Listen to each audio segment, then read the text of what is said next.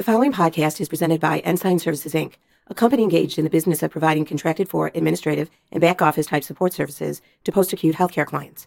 Ensign Services provides accounting, human resources, compliance, legal, risk management, information technology, training, construction support, and other such miscellaneous services to its clients. These contracted for services are available to be utilized at the sole discretion of its clients. References within the podcast to the company and its activities, as well as the use of the terms we, us, its, our, and similar terms used during the discussion, are not meant to imply that Ensign Services Inc. or the Ensign Group Inc. has any direct operational control, supervision, or direction of the independently operated post acute healthcare entities.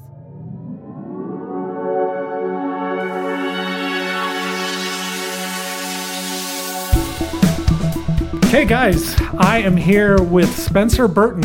Uh, he's our new, uh, what are you, Chief Operating Officer at Ensign Services, right? Uh, uh we're, we're, we yeah, he's kind of looking at me confused. We're, we're never sure what our titles are, but uh, really excited to have Spencer here with us today for this next podcast. Um, we are going to be talking about being more effective mentors and and really basing a lot of the teachings on on uh, the the book Multipliers by Liz Wiseman. One of, one of my favorite stories that Liz talks about, and probably because I, I love basketball, she tells the story of, of a guy named Earvin Magic Johnson. I, I, was always a big Magic Johnson fan. In fact, I always wore his number in high school. And Magic Johnson in high school was an amazing scorer, just an incredible basketball player, would score you know 50 points a game and and the coach said every time you get the ball just shoot it and what would happen is they would often win games, but but Earvin tells the story about uh, being in a parking lot after a victory, and and uh, you know they had just won a game, a, a, pretty big game, and he's looking around at his teammates, and uh, none of the teammates seemed to have a lot of pride in the victory. In fact, the parents didn't seem to have a lot of pride in the kids. They sort of knew it was was Earvin's win, was Magic's win. And he said he determined from that point on that he didn't just want to score a lot of points, he wanted to focus his game on making other players better. And the rest is history. A, a perennial all star in the NBA, one of the assist leaders all time in the NBA. Instead of him scoring 50 points, he was really good at getting four other teammates to score 20 points each, and the results were, were so much better. And he said, if you're if you're willing to check your ego at the door, you're will, you're able to accomplish some amazing things. And I think this is kind of the principle that we're built on here uh, at Ensign Services is, is this, this cluster concept, this idea that, that if we're willing to lose ourselves and reach out to others, we can help lift them and multiply them, but at the same time, we gain. So, my first question for you, Spencer, and I want you to talk about this is how do we become great mentors or, or multipliers? That's uh, a great question. Um, and I loved how you started talking about Magic Johnson. I think that's such a great story because um, I think Magic Johnson, probably in the moment he saw um, the sadness in the parents and the teammates' faces because they didn't get to play the game, it was the Magic show or the Earvin show at that point. But I think the, the beauty of that and truly the magic um, that happened was he wasn't just about making parents happy and making his teammates happy. Ultimately, he became one of the greatest to ever play the game because he made magic happen on the court. He made championships happen. Mm-hmm. He made things happen that wouldn't have happened if he was just showboating and scoring the points. And I think it's a great story because it takes some humility. It took some introspection. It took him changing. And to me, this book, Multipliers, is all about changing. And you're saying, ironically, by forgetting himself and focusing on others, he elevated himself. He elevated he himself, himself, better, and everybody around him. I yeah. mean, there are few teams better than the Lakers then, and and I think probably all of them would point to the facilitator of that yeah. was Magic Johnson. And uh, you know, part of that humbling ourselves, I think, so we can help the greater good become greater and get and get the results we want to get as a group, is uh, is about being introspective. And for me, the book Multipliers was a really painful read the first time through. It's still painful every time I read it. But the best books are the ones that make us think twice about who we are and what we're doing. Yeah. Um, first time I read the book, I every chapter I turned to, I'd realize I'm doing that. And I wasn't looking at the sections about multipliers. I was looking at, at, the bad examples in the book. a lot of this stuff is human nature, and we think we're showing ownership or we think we're showing greatness, and we're actually diminishing our ability to get the ultimate result, like Magic was scoring his 50 points in high school. So, to your question about um, mentoring, I think the first step is we have to be humble and we have to look at ourselves and say, how can we be a little bit better? And why does it matter? It matters because if we can be better mentors, that's the only way the Ensign story continues for the next 15, 20, 30 years because we're building the people that will do things we can't even imagine. Right, long beyond us. Mm-hmm. Yeah. Do do you find yourself? Uh, you say you, you, you realized you were an accidental diminisher. How, how in what ways did you f- see yourself as an accidental diminisher? Can you can you think oh. of things that you noticed? Yeah, I'll, I'll have to uh, probably be cut short here. There's a lot of them. The first one is oftentimes we think if we are showing ownership, that means we have to do everything. Um, I think I've done that many times as an administrator, as a as a cluster partner or a market leader.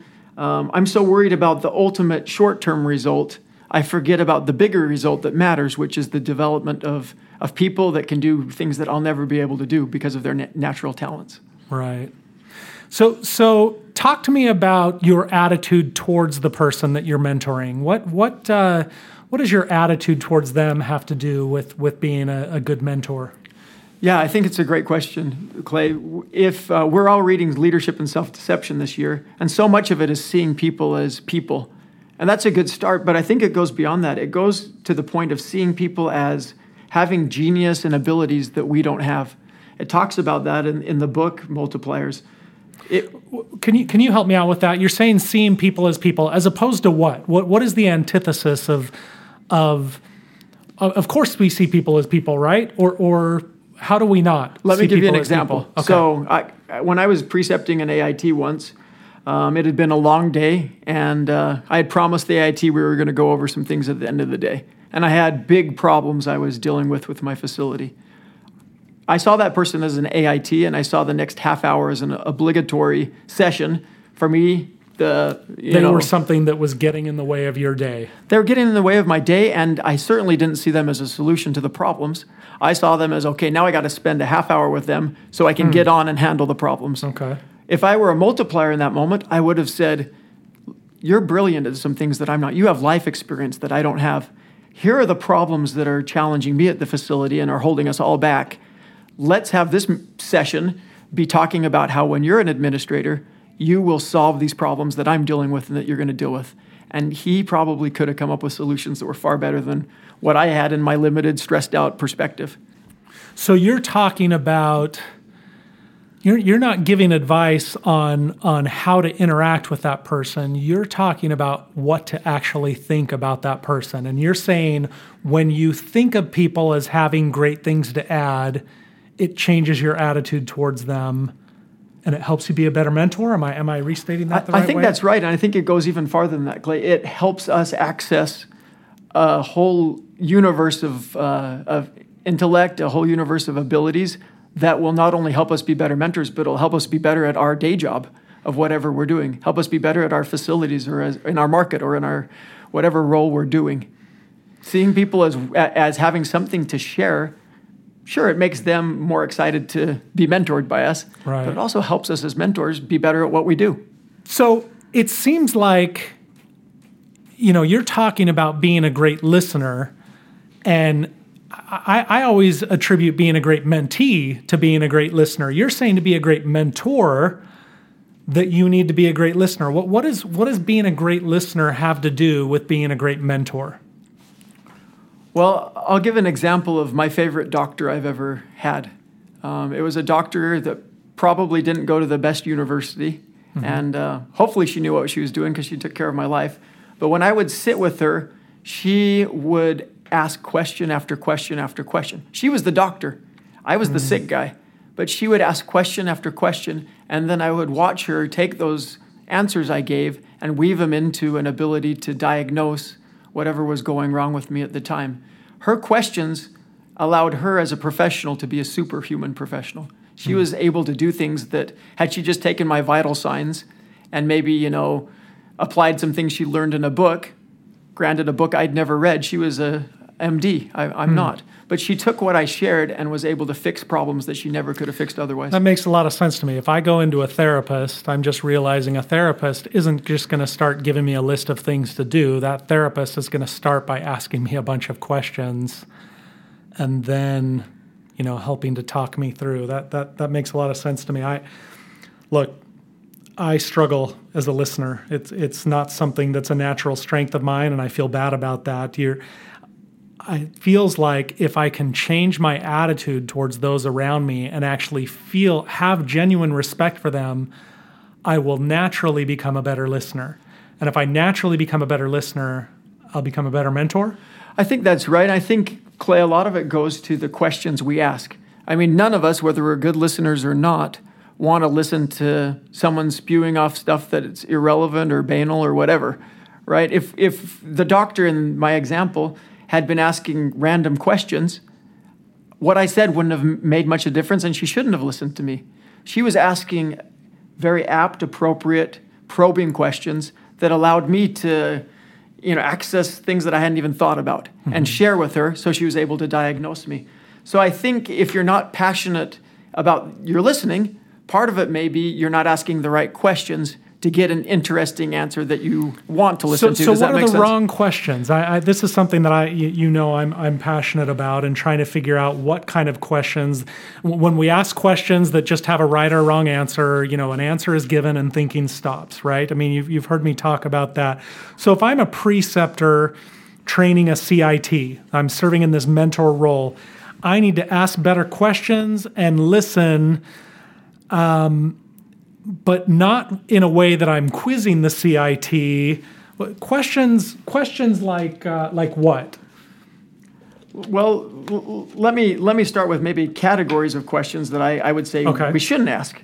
Um, and I got to say on questions, I'm kind of a bonsai, and you're probably a redwood, so I feel like I should be listening to you on this. But but I went to law school, and oftentimes the professors, the way they teach in law school is they start asking questions, trying to lead you down a path through what they call the Socratic method to give the answer that they want to hear. Mm-hmm. And if you're asking questions like that, you're not being a multiplier.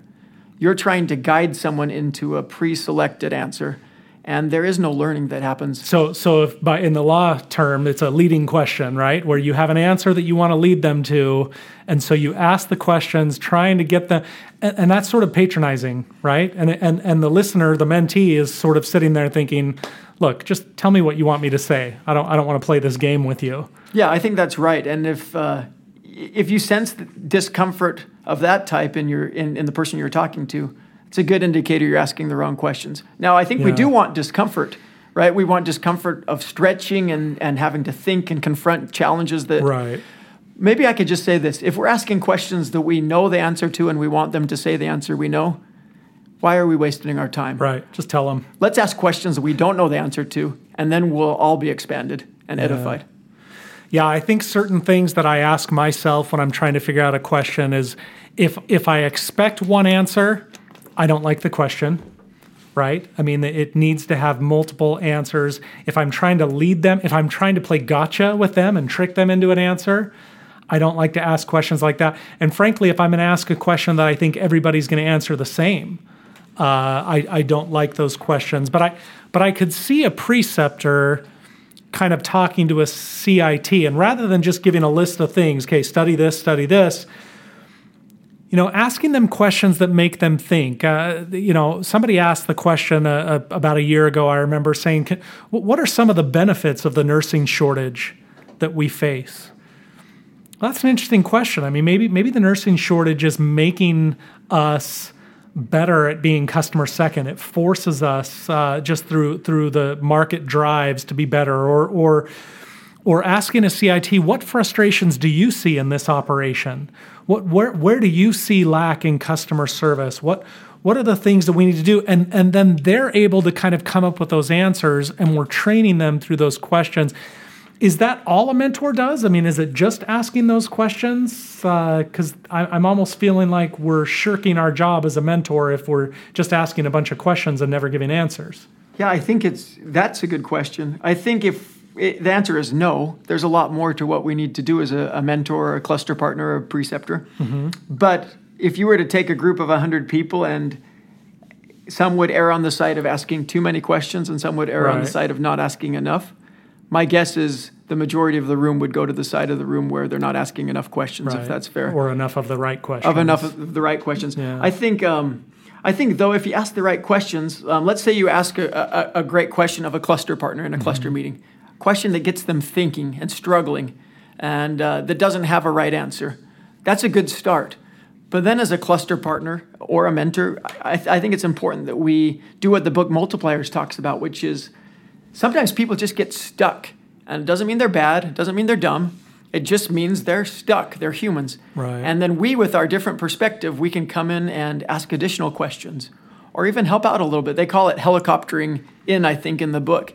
Um, it's not that we have all the answers, but we have a different perspective. And we can come in and we can give a little bit, but then we need to come back out because if, we, if we're not careful, we'll start prescribing something So she says we take the pen for a little bit, we add to it, then we hand the pen back and let them keep going with the answer, right? Yeah, and in the cluster concept or in, in context, it's not about just us being great leaders, so we give the pen back even though we could do so much better at the whiteboard.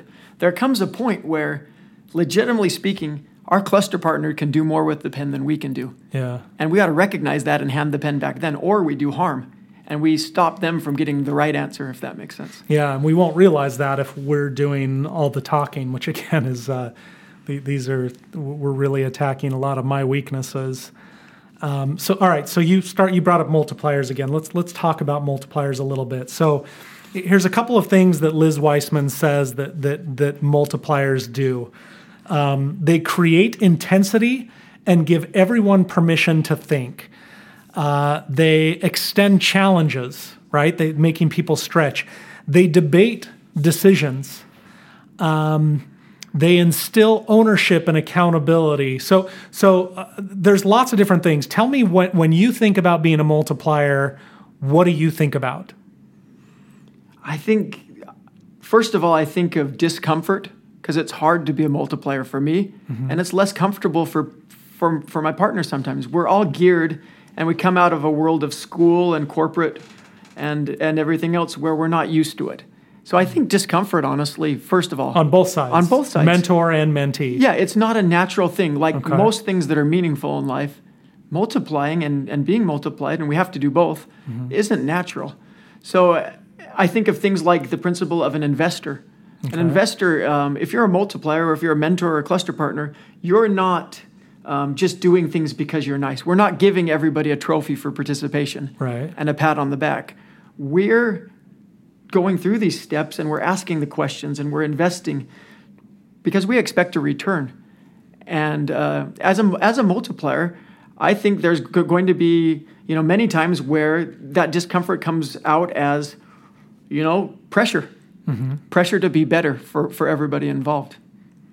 So talk to me then. Okay, so that pressure is that the opposite though of being? I mean, we talk about being talent magnets. We're trying to attract people, but if we're applying pressure on people all the time, aren't we going to drive people away? I mean, how do we be talent magnets as multipliers while at the same time applying this pressure as as mentors? That's a that's a great question too. I think um, maybe my attempt at an answer to that is we're not trying to just attract everybody. Mm-hmm. We're trying to attract a certain segment of the population mm. of the world that loves getting results, loves making a difference. If we're filling, you know, the ranks of our company with people who want to collect a paycheck for being mediocre, those are people who would probably be turned away by pressure. Mm-hmm. If we present it in the right way, they will see in the in the pressure, they'll see the opportunity for greatness. I don't think anything great's ever happened in an environment free of pressure. I can't think of anything probably in history that has. So if I'm selecting a personal trainer, there's two types of personal trainers I could look at. I could look at the person who's really going to push me and really help me develop, or I could uh, go to the person who's really going to say great things to me and just pump me up and motivate me and tell me what a great job I'm doing no matter what. And send you a, a get well card when you're getting your uh, coronary, you know, bypass surgery because you didn't exercise. So if I'm the right person, I'm going to want that one that that creates that pressure. Um, yeah, I, I like that. I, I uh, what what about uh, what about the ability of a multiplier to find somebody's native genius? Yeah, that's a that's an important concept too. And I guess just one last thought on that idea of the right people. I just want to say I am not the right person much of the time. So it's important that we talk to one another, and even people if we're interviewing them, it's important we talk about that these are principles we're aspiring to. Right. We're not picking right people off a shelf, or none of us would ever be picked. I right. certainly wouldn't be part of the company. But we're taking good people with the right desires and attributes, and this process is what refines us into being hopefully the right people eventually. Yeah. Um, and I think that goes right into this idea of native genius. Um, as we're you know trying to be talent magnets and find talent outside of the company and also elevate you know talent within the, the company, um, we have to realize that everybody has got something that they do brilliantly, um, especially if we're picking you know the right type of people to be part of our company. And seeking for that talent the, the book talks about a guy on a plane who sees a mom hushing a baby and this is close to my heart because i just got off a plane with a baby that cried the whole time um, and uh, but he saw this mom who was brilliant at hushing her baby and helping calm the child you know d- despite the pain in its ears or whatever he saw genius in that and he thought if that woman can do that with a screaming one year old right. he would be amazing at you know something else. And I think that's what it is. We have to have a creativity where we're not trying to say how many square pegs do we have to go into our square holes. Yeah. Right? We're trying to look for genius to to attack and to solve problems we haven't even thought about. So when we find people's native genius, we need to shine a light on it. We need to make sure they maybe they don't maybe they're not even aware, right? I mean, I've had people point out things to me where I thought, "Oh, am I I didn't I didn't realize I was good at that. I just thought I liked doing it or, or something like that. And we, we shine a light on it, we let them know, and then find ways to let them kind of utilize that native genius for good. Yeah, that's, that's exactly right. Um, they say that someone's native genius is something that comes freely to them. In other words, um, and it comes naturally to them. They don't have to be paid, they're going to do it regardless. And um, it's something they're good at. I'll give you an example. Um, that I think applies to our, our work. The other day I was at my home and I was trying to get my daughter to do the dishes. Mm-hmm. Um, she's a capable, relatively smart person, she despite her parents. You know, yeah. despite her dad, she's smart. She knows how to do it. I had to ask her about 15 times to clear, you know, to clear the table. Not hard. A few days later, that same daughter disappeared and spent about five hours in my basement hammering, sawing, creating a skate park out of scrap lumber in my unfinished basement.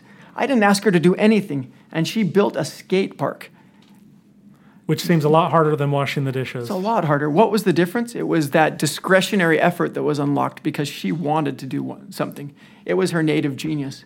It was her vision. She was excited about it, and she was building something. Think about it. When you're doing something you're passionate about, when you're doing something you love, you don't think about the time. You don't think about clocking out. You don't think of any of that stuff. You're lost and kind of almost enraptured in the idea of what you're creating. And to me, that's what multipliers is all about, or this idea of, of native genius. If we as leaders can find what people do so naturally, like my daughter's skate park mm-hmm. creation, we don't have to worry about motivating. If anything, we have to worry about telling them, hey, it's time for bed you can go back to this tomorrow because they love it so much. That that reminds me of a quote that I love to talk about, and I can never say his name, Antoine de Saint Exupéry or something like that. He says, if if you want to build a ship, don't drum up men to gather wood, divide the work, and give orders. That was sort of what the the washing the dishes was. Instead, teach them to yearn for the vast and endless sea. She had developed a love of something, and you and it seems like you're saying as mentors and as multipliers we need to teach people to have a passion for learning. It's not about teaching them everything they need to know, it's about teaching them how to learn and to want to learn. And if we can do that, it seems like, I mean, think about teachers that you've loved, they, they developed a love of learning, not just downloaded a bunch of information to you. So, so coming back, I, I want to ask what, what are some common mistakes that, um, that multipliers tend to make? Like what what what are or not not multipliers that uh, accidental diminishers? What, are mistakes that we make when we try and be mentors? Well, I think there are a lot of mistakes we can make. One that's probably the most common one I've made is I sometimes don't realize I, I apply my own solutions and my own uh, maybe limitations to what can be accomplished.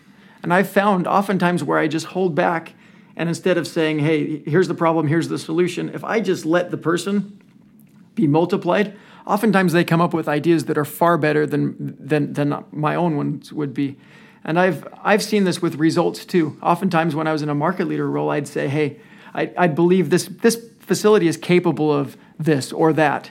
And then all of a sudden, you find that the leaders that are in the facility have come up with a perfect survey that I never thought was possible, yeah. or three times the financial bottom line, or half the turnover that I even thought was possible. So, do you just not? I mean, it's a double-edged sword. There, are you not? Do you not praise them and say, "Hey, you've arrived"? I mean, how do you balance that with celebration, but with also having them not feel like they've reached what they can reach? Right. Yeah, well, I think that I think the point is um, us celebrating the right people for having a great success isn't going to make those people feel like they've arrived. Right. It's going to put more wind in their sails to do if, okay. if we celebrate correctly. The wrong people will say, oh, the boss is happy, so I don't have to do any more work. But the people that are accomplishing great things, my opinion is those are the people who, yeah, giving celebration, praising, shining a spotlight, asking them to teach other people so others can have the same benefit, all of that is just going to stoke the fire in them to do even do, more. Do you continue to put pressure on them if they're if they're succeeding, or are they going to feel like, hey, wait a second, I've arrived here. Why are you still putting pressure on me? I guess I'm not quite sure how to handle that situation. Well, I think the pressure of success and very public success let's use the example of someone who uh, I know an administrator whose turnover is le- less than 12% this year. Mm-hmm. He's brilliant, and his team is brilliant at this. Us celebrating that and sharing with the world, saying, look at what this guy's doing. Do you think that's going to make him feel more pressure to continue doing it mm. or make him feel like he's arrived? So the success you're saying almost breeds success and, and, and it, it, it applies the pressure because then people start to look at them you know when you when you become Magic Johnson and, and you, you continue to apply pressure on yourself because they expect you to remain as Magic Johnson or, or to continue to improve. I think that's right. And I think most people that are Magic Johnsons are probably in their native genius. They're just good at it. And they're, yeah. they're like my daughter hammering away at 10 o'clock p.m. They're having so much fun creating amazing results, you know, living the vision of what Ensign's all about, which is creating something that doesn't exist elsewhere. I don't know if pressure is even needed from the outside because they're doing what they love and they're getting results. So I think one of the big mistakes I, I always have made as a leader is is I was a rescuer. I almost felt like it was my job to solve my people's problems, right? And if there was a problem, I would I would swoop in and I would I would rescue them. There's a there's an old saying that that says nothing grows under a banyan tree a banyan tree provides a ton of shade and it makes people so comfortable, but they don't allow in any sunlight for growth. And as a mentor, sometimes we become banyan trees because we're protecting our people from sunlight and for opportunities from growth and and we have to resist the temptation to jump in and solve the problem. What what are some of the things that you do to draw the best out of people? Are, are, are there tricks or techniques that you use well, it it's something I'm not very good at, and that's why I read this book over and over and over again because it tries it, it gives us hope that we can be better tomorrow than we are today. I will say this: I think we need to go to almost every um, interaction w- with the thought in our minds, "How do I do no harm?" Because I think as leaders or mentors, we can do a lot of harm if we're not careful. Mm-hmm. And so thinking and being alert with good that, intentions. With good intentions, right? Yeah. Like your example of rescuing. I've done that more times than I I want to admit. And there's the old analogy of, of the monkeys. We go and we take things off people's plates that, frankly, they're way better at doing than we are. But we do it because we think we're serving them. But we can't let them flounder, right? I mean, what's the other side to that? Shouldn't shouldn't we be rescuing them? Shouldn't we be making sure they don't make any mistakes? Isn't that our job as their leaders, as their mentors? I think it's our job to make sure that we protect our facilities and protect our clusters but we've got to be so careful in doing it because we can artificially create an environment of dependency that will make mm-hmm. it impossible for us to be successful. And uh, I, am with you. I mean, we don't want anything in our buildings to happen that could get a harm tag. Right. That's unconscionable. We right. can't let people be harmed in our facilities. Right. And we need to do whatever we can to step in. I believe, um, you know, and I struggle with this, but I believe we have to do it in a way where if eventually we're plugging every hole in the dike and there's 21 holes, we don't have any more toes and any more fingers left. We're not doing anybody a service. Right. If we're teaching people how to plug the holes and actually do some preventative maintenance and even build a better dike, then we don't have to worry about it. And we can actually concentrate more on the big rocks, the things that only we can do, uh, that we are neglecting when we're running around trying to, as you say, rescue and do things that other people can probably do better than we can if we'll just lead and help hold them accountable. So, uh, talk to me about the, the this role of I, have heard you talk about being genuine, the importance of being genuine uh, as a mentor uh, versus you know maybe unintentionally being patronizing. Why is it so important to be genuine? It's hard, um, but it's. I think most people we work with are really smart. I think the residents we work with are smart. I think the employees we work with and our cluster partners are smart. And our methods may fail, our approach may be wrong, but something that if people know we're genuine and we really care, genuine to me is that core value of love one another. Mm-hmm. If we really love people and they sense that, they will take hard feedback like it talks about in multipliers. They will take being challenged. They will take us demanding their best work. They will take the pen back and run with it if they know that we genuinely care about them. I'll give you an analogy. There's uh, they talk a lot about um, there's a a story about monkeys and how good leaders take monkeys off their back and put them on other people's back. Mm-hmm. I've always had a real discomfort with that mm-hmm. because I feel like servant leaders should carry as many monkeys as we can without right. You almost feel like that's your job. That's a, we, we, yeah, and uh, why would I take something negative and put it on someone else? Multipliers changed my perspective entirely because um, yes, there are monkeys. There are battles that have to be fought, and we as leaders need to be at the forefront fighting those battles. And there are things that if we do correctly, they're not monkeys. They're, they're things, they're development opportunities for others that will make them the leaders of tomorrow, which frankly our company needs.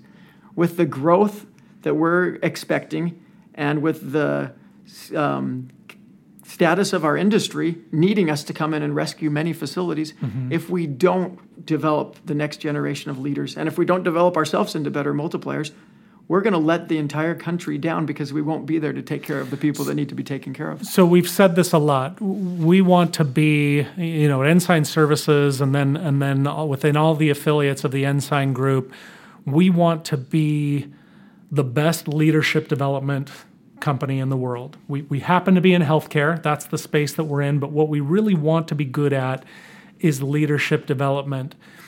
We're talking about asking the right questions and pushing people and but but not rescuing them but at the same time not letting them flounder what what really is the big thing that we should be doing as mentors what what is the line that we draw? You, you mentioned big rocks and, and that we need to make sure that we're focusing on our big rocks. How, how do we? I, I'm just trying to figure out what role I really should be playing as a, as a mentor and as a multiplier and as a leadership developer. That's an excellent question. I don't pretend to have the answer to it entirely. Uh, maybe I can share an example though. If I have a, when I was an administrator and a market leader, and in my current role, I have a checklist of just things that I know are important. I don't want to go a week or two without doing these things. And if on your checklist of daily, weekly, monthly things, you don't have talent development and leadership development of those around you, mm-hmm. whether it's department heads, CNAs, cluster partners, if you don't have that as a big rock that you're actively thinking about, focusing on, on your drive home, are you thinking about how can I help, you know, this CNA take the next step she needs to be something that she's not yet? Or how can I help this cluster become leader become or cluster partner become a better leader? I'd say check what you're spending your time on and if talent development isn't on your list it's probably something we need to rethink.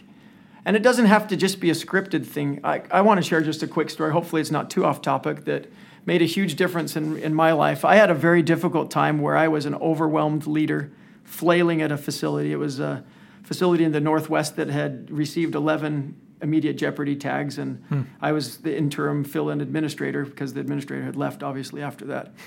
And uh, culture was not great. Mm-hmm. And everyone was complaining about it and saying management doesn't do anything for us. I was going to the supermarket and buying sodas, cases and cases every week, and passing them out personally. I was spending about 18 hours a day patting people on the back. And to hear this was just heartbreaking for me. I was exhausted. And there was a great CNA who was in my office, and she saw I was down and she asked why. I just told her, I don't know what to do. The, the culture is broken and I can't fix it. Mm-hmm. And in that moment, she. And you felt like it's your job to fix it, right? Absolutely. I'm the administrator, I'm the solution. Right. And, uh, you know, she asked some good questions. Mm-hmm. She was a multiplier. She was my mentor in this case. And it came. So she was your mentor. She was a CNA. You were the executive director. So mentoring, I just want to point out here, is not about title. Everybody's a mentor. Everyone You're pointing out through this experience. In our company, I think if we're good to be what we want to be, every single person has a role in developing other leaders around us. Okay. I think it's a great point you're making. Um, she basically talked to me and she said, um, we, we talked through some things and she said, you know what? Spencer, if you'll let me, let me help you fix this problem. She cared as much about the building as I did, and I was at my wits' end, so I kind of surrendered. And she went and talked to a bunch of staff, and she came back and said, You know what? If we can have $200, I think we'll probably, you know, have a solution. At that point, I said, Sure, you know, you got 200 bucks. And she said, well, I want to start a culture committee.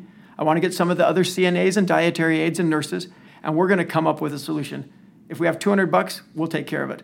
So they got their 200 bucks, and uh, a week later, I saw people laughing and smiling, giving high fives, and uh, they were so excited. And I asked what was going on. They said, "Did you see that new thing? You guys are so awesome! Thank you." I was like, acted like I knew what they were talking about. Kind of went along with it. I went in the break room, and they'd uh, they'd hired a company to bring in a sandwich machine, a vending machine that gave sandwiches, and everyone was huddled around, and they were so excited because the culture committee. They thought me, but it was the culture committee had brought a sandwich machine. And that was the turning point in that facility where they took ownership for the culture. Hmm. And I got out of the way and uh, things started to change. so I'm going to put you on the spot on a podcast with a trick question. Who was the mentor and who was the mentee in that situation?